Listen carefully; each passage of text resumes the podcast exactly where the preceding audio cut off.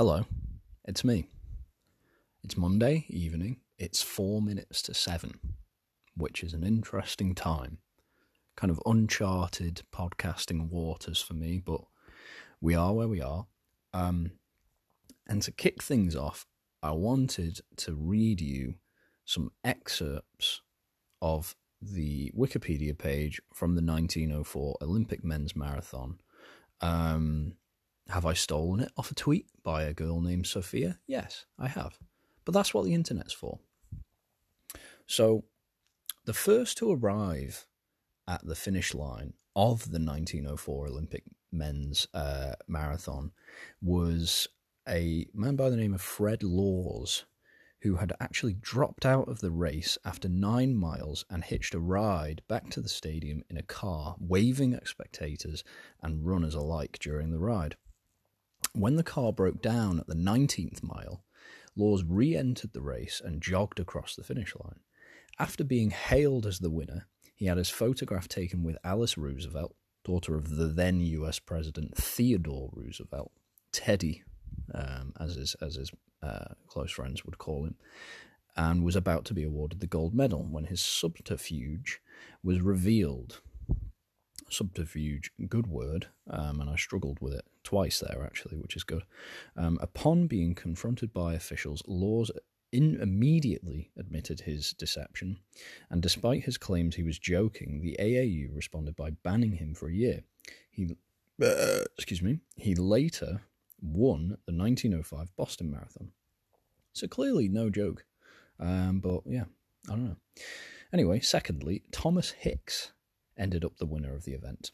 Although he was aided by measures that would not have been permitted in later years, 10 miles from the finish, Hicks led the race by a mile and a half, but he had to be restrained from stopping and lying down by his trainers. From then until the end of the race, Hicks received several doses of strychnine, a common rat poison which stimulates the nervous system in small doses, mixed with brandy. Hell yeah. He continued to battle onwards, hallucinating, barely able to walk for most of the course. When he reached the stadium, his support team carried him over the line, holding him in the air while he shuffled his feet as if still running. That rocks. I mean, honestly, respect to Thomas Hicks for continuing to shuffle his feet. Hicks had to be carried off the track and might have died in the stadium had he not been treated by several doctors. He lost eight pounds during the course of the marathon.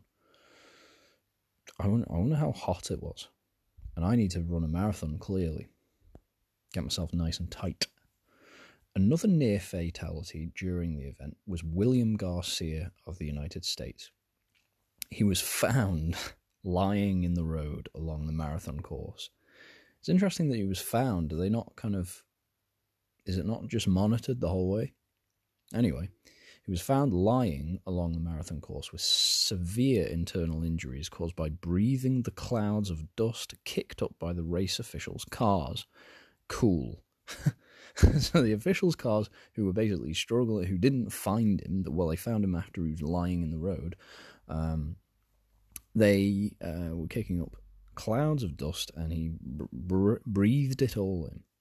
Anyway, postman Andarin Carvajal joined the marathon, arriving at the last minute. Um, after losing all his money in New Orleans, he hitchhiked to St. Louis and had to run the event in street clothes that he had cut around the legs to make them look like shorts. Not having eaten in 40 hours, he stopped off in an orchard en route to have a snack on some apples, which turned out to be rotten. That's what you get.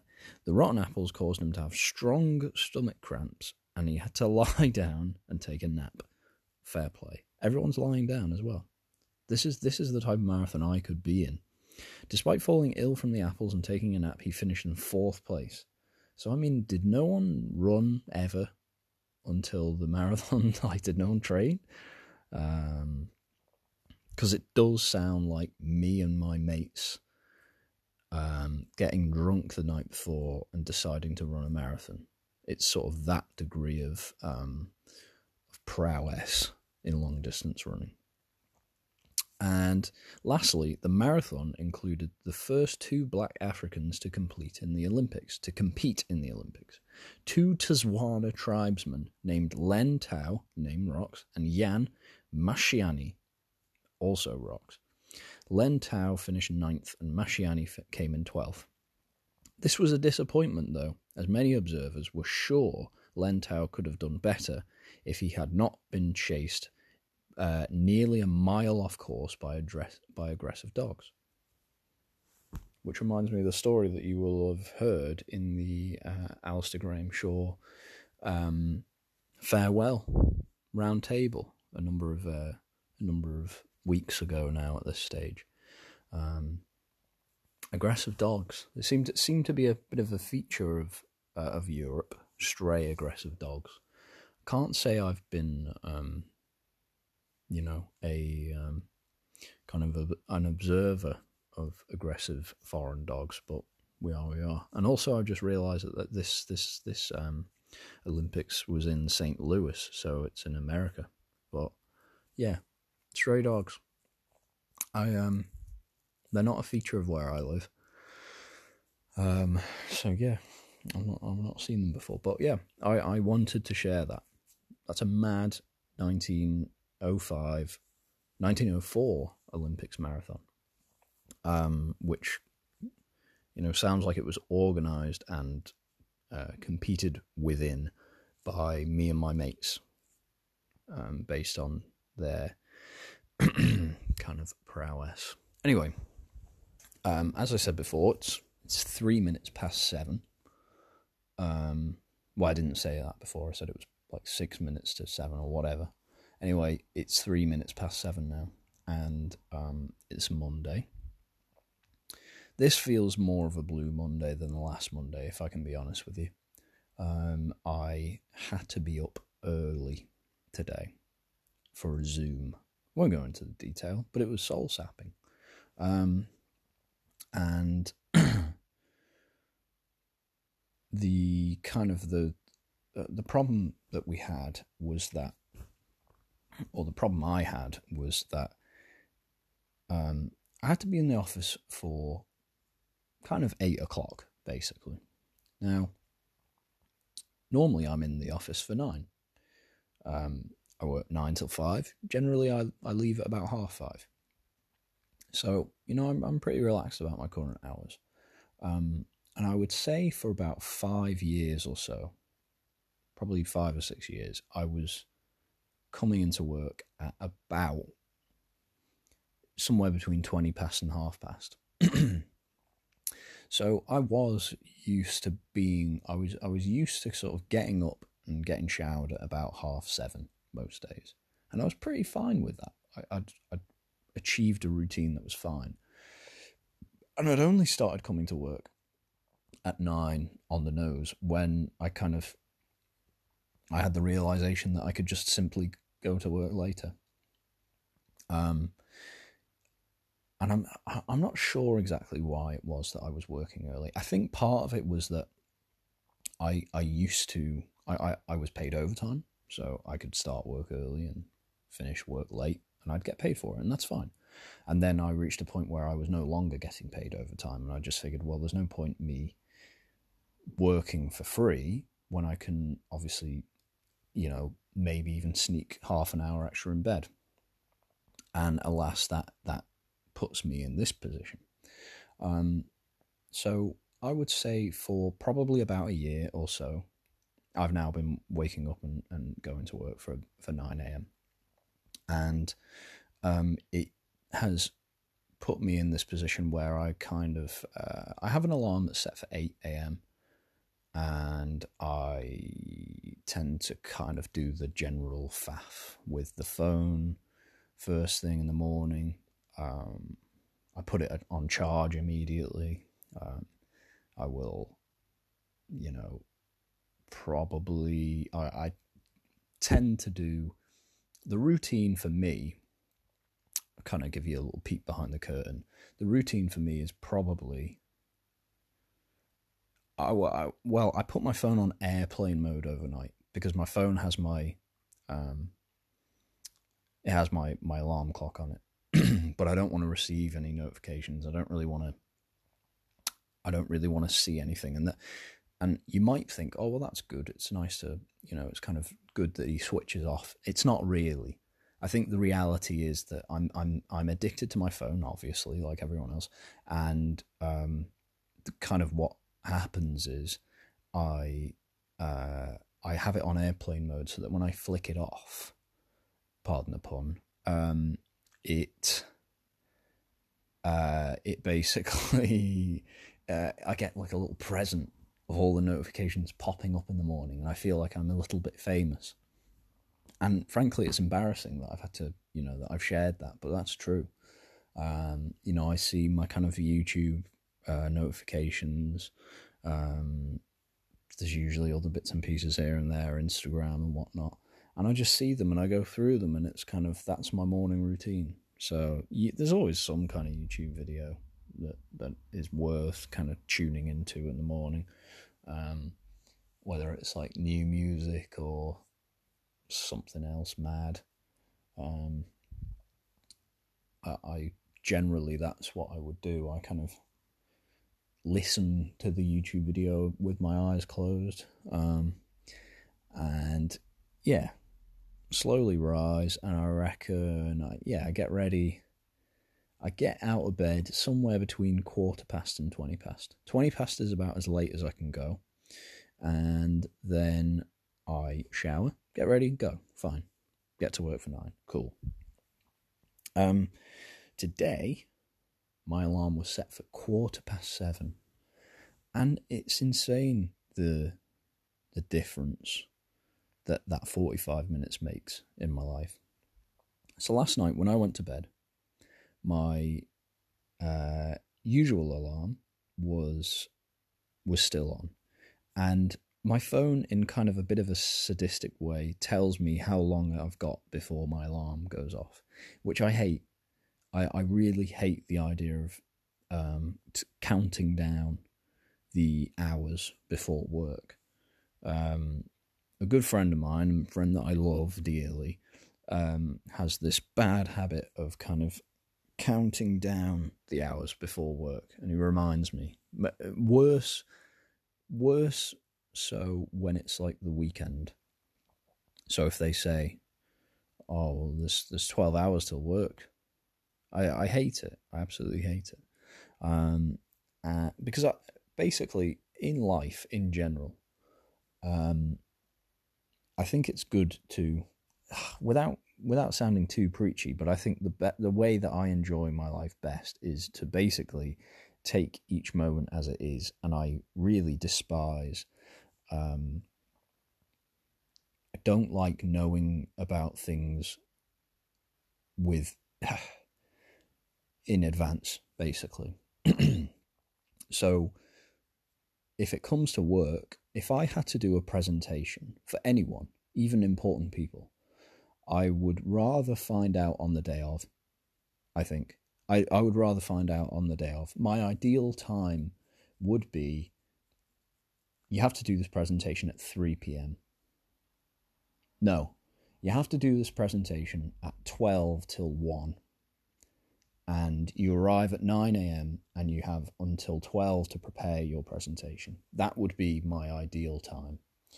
Um, of course, it would have to be like a reasonable. It would have to be something that I could create that that presentation in that three hours. But I think I'd I would like that because at that point, right, it doesn't ruin anything for me. I have that three hour period of which I was always going to be working, and nothing gets ruined. So not even my lunch hour gets ruined because I just do it. It's 12 till 1 and then I go for lunch. And no matter what's happened, it doesn't matter because it's done now. And I've given it my best shot with the three hours I had. Whereas if I found out that I had to do a presentation for basically anyone and it was in three months' time, I'm not sleeping well for three months. Genuinely, I'm I'm gonna be. You know, there'll be days. I'll have good days in there, but um, ultimately, it will be a uh, it'll be a cloud um, over my life, for the three months that I'm aware that I have to do this presentation. And um, anyway, yeah, basically, I just don't like advance notice. Uh, for example, I have to go away to London again this weekend. I say I have. I've said that in a way as if I don't want to go, and uh, I don't know. It is what it is. I, I do want to go, but I also really enjoy just having quiet weekends occasionally. But whatever. I have to go to London. I have to go to a party, and it's my sister's thirtieth party, so I can't not go. It is what it is, and I just hate planning things.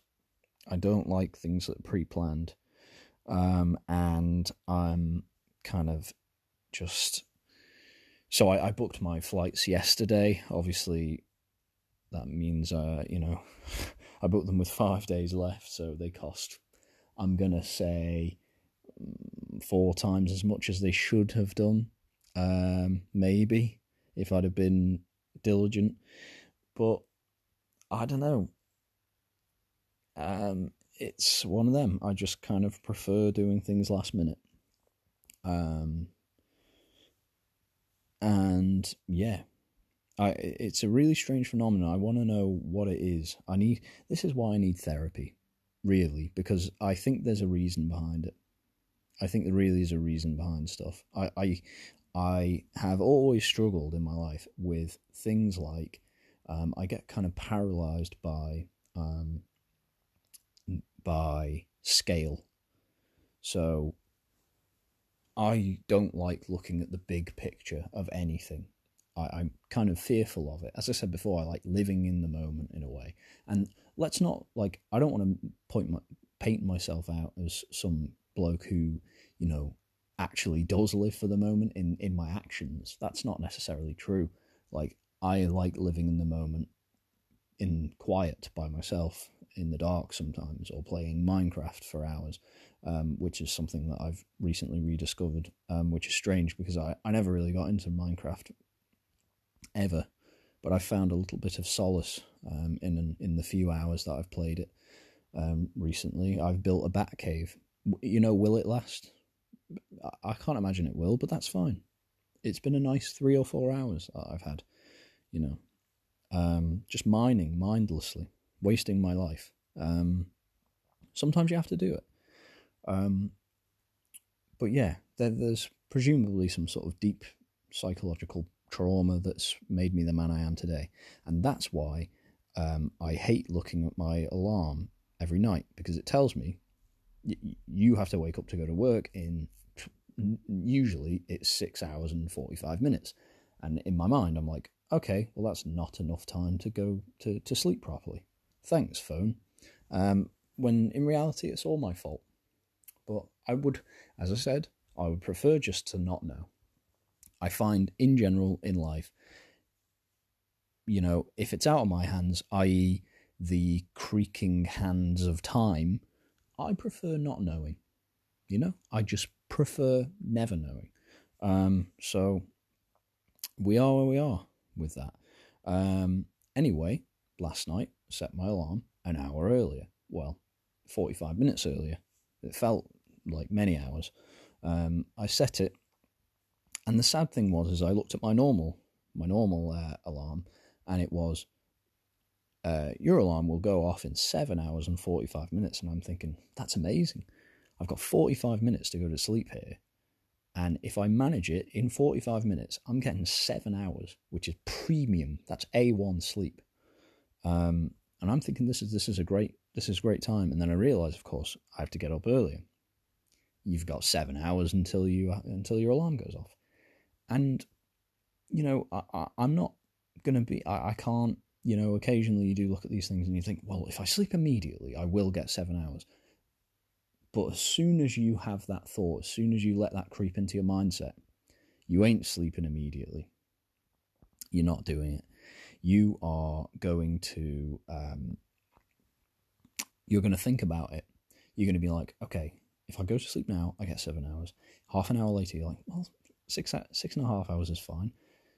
but I need to make sure I go to bed now because six and a half hours is only fine. And then you get to six hours and you're like, mm, six hours isn't great. It's it's okay. It's good. It's it's sort of manageable. And you're t- talking yourself, but really anything less than six, and now we're in we're in, we're in struggling. Uh, we're, we're we're struggling at this stage. Then it's five and a half. Then it's five, and then you're just like, oh my god, well the day's lost here. The everything everything's lost. The night's lost. The next day's lost, and then it gets worse and worse and worse and worse. And then you get three and a half hours sleep. The next day is horrendous um, and it's you're kind of fighting a losing battle. So for me, the key is to never know. Anyway, let's move on. Uh, I wake up today, and I feel like I've been punched in the eye. Genuinely, um, I I woke up at whenever I, I couldn't sleep last night because of course I couldn't because I saw my alarm, I saw my clock, and I saw that I had seven hours to sleep, within which to sleep. And of course, that then makes me think, right, um, I have to sleep now. And the exact sequence of events that I noted just before happened to me. Great. Um, so I get a number of hours of sleep. It's not, I'm not sure. I didn't look at my phone. I didn't, I, I have no means to know what sleep I got, but I know it was shite. Um, as I say, my right eye feels like it has been punched, which is funny because, of course, my left eye feels fine. Um, is it pink eye? There's always potential for pink eye in my world. Um, you know, it, I don't know. There's always potential for it, but I, I suspect it's not the case um, because I just feel like I would know if it was. Um, so I'm only I'm just assuming that it is poor night's sleep. So I feel like I've been punched in the right eye. Um, I'm feeling a bit sluggish um, in just a sort of general sense. Um, and I wasn't very good at work, I have to say. I tried my best and I did a fine day's work. But uh, yes, it it just wasn't great. None of it felt great. um, so yes, uh, and yeah, it's it's just funny. It just feels like a worse Blue Monday than last than than last Monday, um, which was the real Blue Monday. Um, and it's funny because that Monday I felt great. I felt really good, and I didn't even get to mention it on the podcast because I had recorded the podcast on Sunday, which I think contributed to Blue Monday feeling good because I'd kind of accomplished something the night before, and I knew that I didn't have to do the podcast on Monday. Not that not the podcast is a burden. It's more just sort of there was no there's no admin to be done on that Monday evening. I just had the whole day to do whatever I wanted to do, and um, in addition to that, it was kind of just like um, I don't know. I felt like that podcast episode was good, and whatever. It it was just interesting. So today was my Blue Monday. Um, and yeah, it's funny as well because I, I uh, while we're talking about just generally the blues, um, I thought it would be interesting to uh, comment on something that I think is funny. Um, it is that uh, my my friend Young George and I, you know Young George if you listen to the podcast. If you don't, He's a man called George and he's younger than me, so he's called Young George. He's also adorable. He's a good man and uh, I, I, I love him very much. Anyway, we were having a conversation of late and uh, I forget exactly the context of it, but you, you can you can you can gather the gist of it uh, if we go. And basically, it was that um, I had said I would have said something like, "I just you know I don't know what to do," And he said, he said to me, by the way, fairly, he said, you need to lower your standards. This is in relation to girls. Um, and, you know, I was hurt by that. I think that's fair. I was, uh, it, it, it's a fair comment from him. Um, but I was also hurt because, you, not deeply hurt, hurt kind of in a funny way, but then also just because I think anyone naturally would just be kind of um, you know affronted by the idea of um, you're not as good as or not even that you're not as good as what you think you are. Maybe it's even just the perception that you I don't even know. Anyway, as you know, because I'm mental, uh, you know, my my my mind can take that many ways. It was really less. It I'm not really that bothered by it to be honest, because it is what it is, and also my standards aren't that high. I don't really even have standards. It's difficult to have standards when you you've not set them officially anyway. You've not you've not made a play that states your standard in any sense. You know, the standards that I have are merely hypothetical and never in action. so it's kind of like, you know, it is what it is. But it is the the funny thing about it is that kind of I can find myself, uh, you know, almost hurt by that idea. But let me just kind of walk you through, you know, where I'm at. So I've shaved in a mustache. And you know that paedophile guy? Well, no, he's not a paedophile. I shouldn't really say that. But you know the pervert from Derek? And I think he's also in Afterlife. I can't really do an impression of him, but he's kind of like, let me let me Google him. Um, uh, you'll just have to bear with me for two seconds. Um, I can't spell Derek. Cool. Derek with just Derek as a D E R E K is spelled a bit mad. Um, I think, yeah, it's David Earl, who, by the way, in real life looks all right in single moments, but yeah, he's kind of like the pervert. So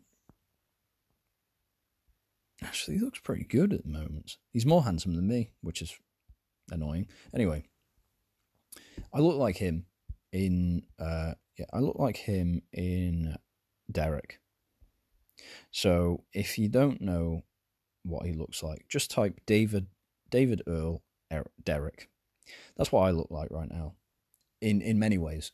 So I've got I've got kind of long hair, which I'm really not sure what I'm doing in terms of commitment wise with. It's it's long and it's but it, so it's able to be tied up in kind of a top knot sense, um, but it's not quite fully long. Um, it's in a it's probably right in the midst of this awkward middle phase, um, w- which I think anyone who's had long hair knows what that is. So, where do I go? I don't know because the problem is I'm not like a handsome guy. So, when you have a pervert mustache mm, awkwardly long hair, it's an issue. It's a problem. So, you know, you're not, if you're being noticed by girls, you're probably being noticed for the wrong reason. That said, I went to Costa on Saturday and they wrote my name, Rob, and then sexy man beneath it. So, are they taking the piss out of me? Probably. Am I you know, mental. Yeah. You know, maybe they're just being nice. I mean, I know them, they know me, so I think they are kind of making a joke or whatever. But they wrote that, and I kind of, at the time, was happy with it. But because it's Blue Monday or my Blue Monday, I'm now second guessing it and thinking, hmm, maybe they're having a big laugh about me behind my back. Your boy just needs his dinner, you know? I haven't had dinner tonight, so after this, I'm going to have dinner and I'll feel great. I've got a nice little lemon verbena candle going as well right now, so that should settle me right down. But anyway, it is what it is. So I look terrible, and I've had a big Christmas and New Year, so I'm I'm I'm carrying a little extra, shall we say? I don't. I'm not. I'm not. I'm not fat by any real measure. I'm just.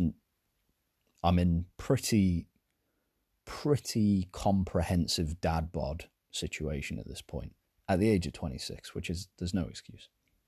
Um, so I'm a bit tragic in that sense, and I also uh, today, um, you know, if there's a good measure of the degree of control and um, you know,